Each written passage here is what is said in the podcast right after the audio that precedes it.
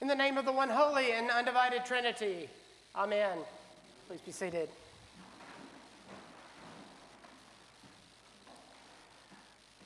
So, this morning, the church, we recognize All Saints' Day. The Feast of All Saints is a day that we remember the great cloud of witnesses that have come before us. And we also, at the same time, recognize those who will come after us. In the years since my mom and dad have passed, this, what we Episcopalians refer to as a principal feast day, has come to take special meaning with me. It is a day in which we can slow down and remember not only those who have gone before us, but those who have formed and shaped us.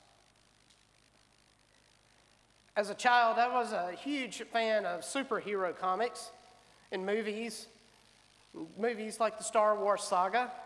And in recent years, there have been reboots or new movies, completing prequel and sequel trilogies the Marvel and DC comics and their multiverse movies as they create a series of movies that tell stories of falls and redemptions and explain relationships that many of us grew up reading about in comics or speculating about because, well, there just were no literary resources to explain the backstories to us. One trend that has been prevalent throughout these movies it's been the desire to go back and tell the origin story of many of the characters that we have been introduced to over the years. I truly think that the person who decided to begin this trend must have been a Southerner. Because we all know the Who's Your People game. It's a Southern, it's a Southern pastime, that age old activity of, are you related to the Smiths of Jacksonville? Well, they are my fourth cousin, three times removed on my daddy's side. It's like a really intense six degrees of Kevin Bacon game. Why do we do this? Why do we seek out our distant relatives or connections to people when we are visiting somewhere? Why do we want to know where we come from and how did we get there? Why is our origin story so important to us? In our reading from Revelation this morning, we hear what is what actually is what Jesus accomplished on the cross. We get a clearer understanding of how Jesus deals with our sin. The study of how this happens is called atonement theology. You know, we like big words in the Episcopal Church. And throughout history, the church leaders have come up with various names and thoughts as to how atonement was achieved. The main three theories to evolve from our church fathers were substitutionary, Christ the victor, in moral influence. Was Jesus a substitution for us? Did God need someone to suffer? Did God send Jesus to help us conquer sin, or is Jesus just so inspiring that he inspires us to live like he did? These are briefly the basic questions that atonement theology seeks to answer. But why is it important for us to figure out how it works? In the early days of the church, atonement theology was more about being relative in comparison to the competing religions as the church was in its infancy. I imagine that each of these thoughts and theories might all have a little insight into what God is trying to accomplish. But I think it is our reading from Revelation this morning that is maybe getting down to the main thing.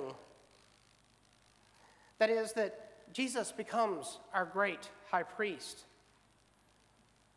And it is in his sacrifice, in his suffering and death, that he is an offering up to God of himself and that he deals with sin by restoring the relationship between God and man. Man has sought relationship through high priests offering burnt animal sacrifices in the temple. But now, because of what Jesus did, who he is, God will now tabernacle with his people. God will now make his home in the midst of his people and in their hearts. Man's relationship with God will return to a state very much like what he experienced in the Garden of Eden. When people often read Revelation and the stories of the seven headed dragons and the four horsemen and the perils of the sea, they're trying to use it as a sort of prognostication or predicting device. When will the world end? When will Jesus return? Are all the calamities that we are experiencing predictors of some major destructive event? I would challenge you, though, to read it as a love story. To hear our reading this morning not as the end of the world, but as the beginning of a relationship with Jesus and with God.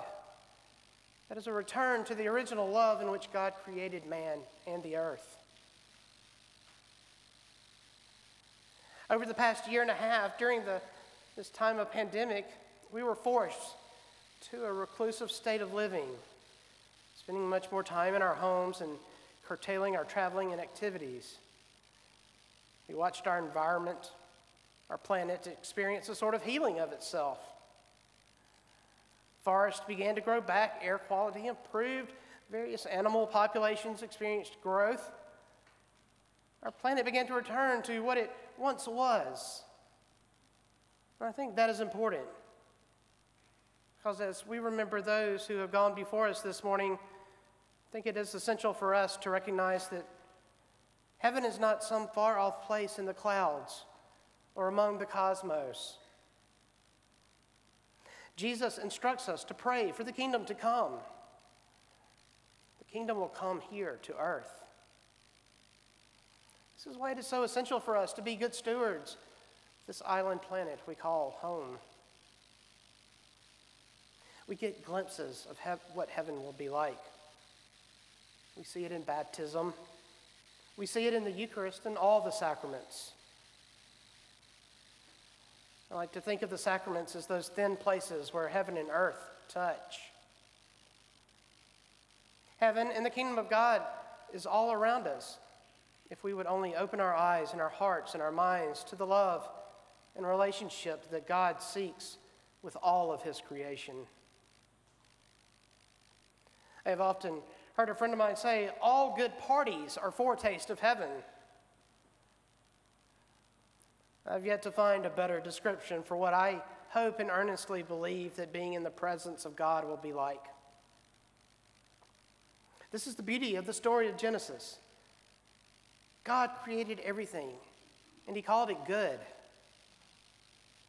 This is why I think we are so interested in our origin stories. They tell us how we got to where we are, and that there is hope in knowing that wherever we find ourselves, and that whatever problems we are going through, that we will find our way back to our beginning. We will find our way back to that state of original blessing in which God created us. We will find our way back to the presence of God no matter how far we sometimes stray. All Saints' Day is our origin story as we seek to remember all those who came before and influenced who we are today. All Saints' Day reminds us of where we come from while at the same time informing us of where we are going. Like the movie franchises of today that seek to tell us the backstory of the characters we have come to love, All Saints is our own personal backstory. And at the same time, a day in the church in which God seeks to remind us of his love by showing us what he has done. The story of the book of Revelation is that Christ returns, not to deal with sin. He's already done that. But to save those who eagerly wait on him. He saves the world through his presence in it. Amen.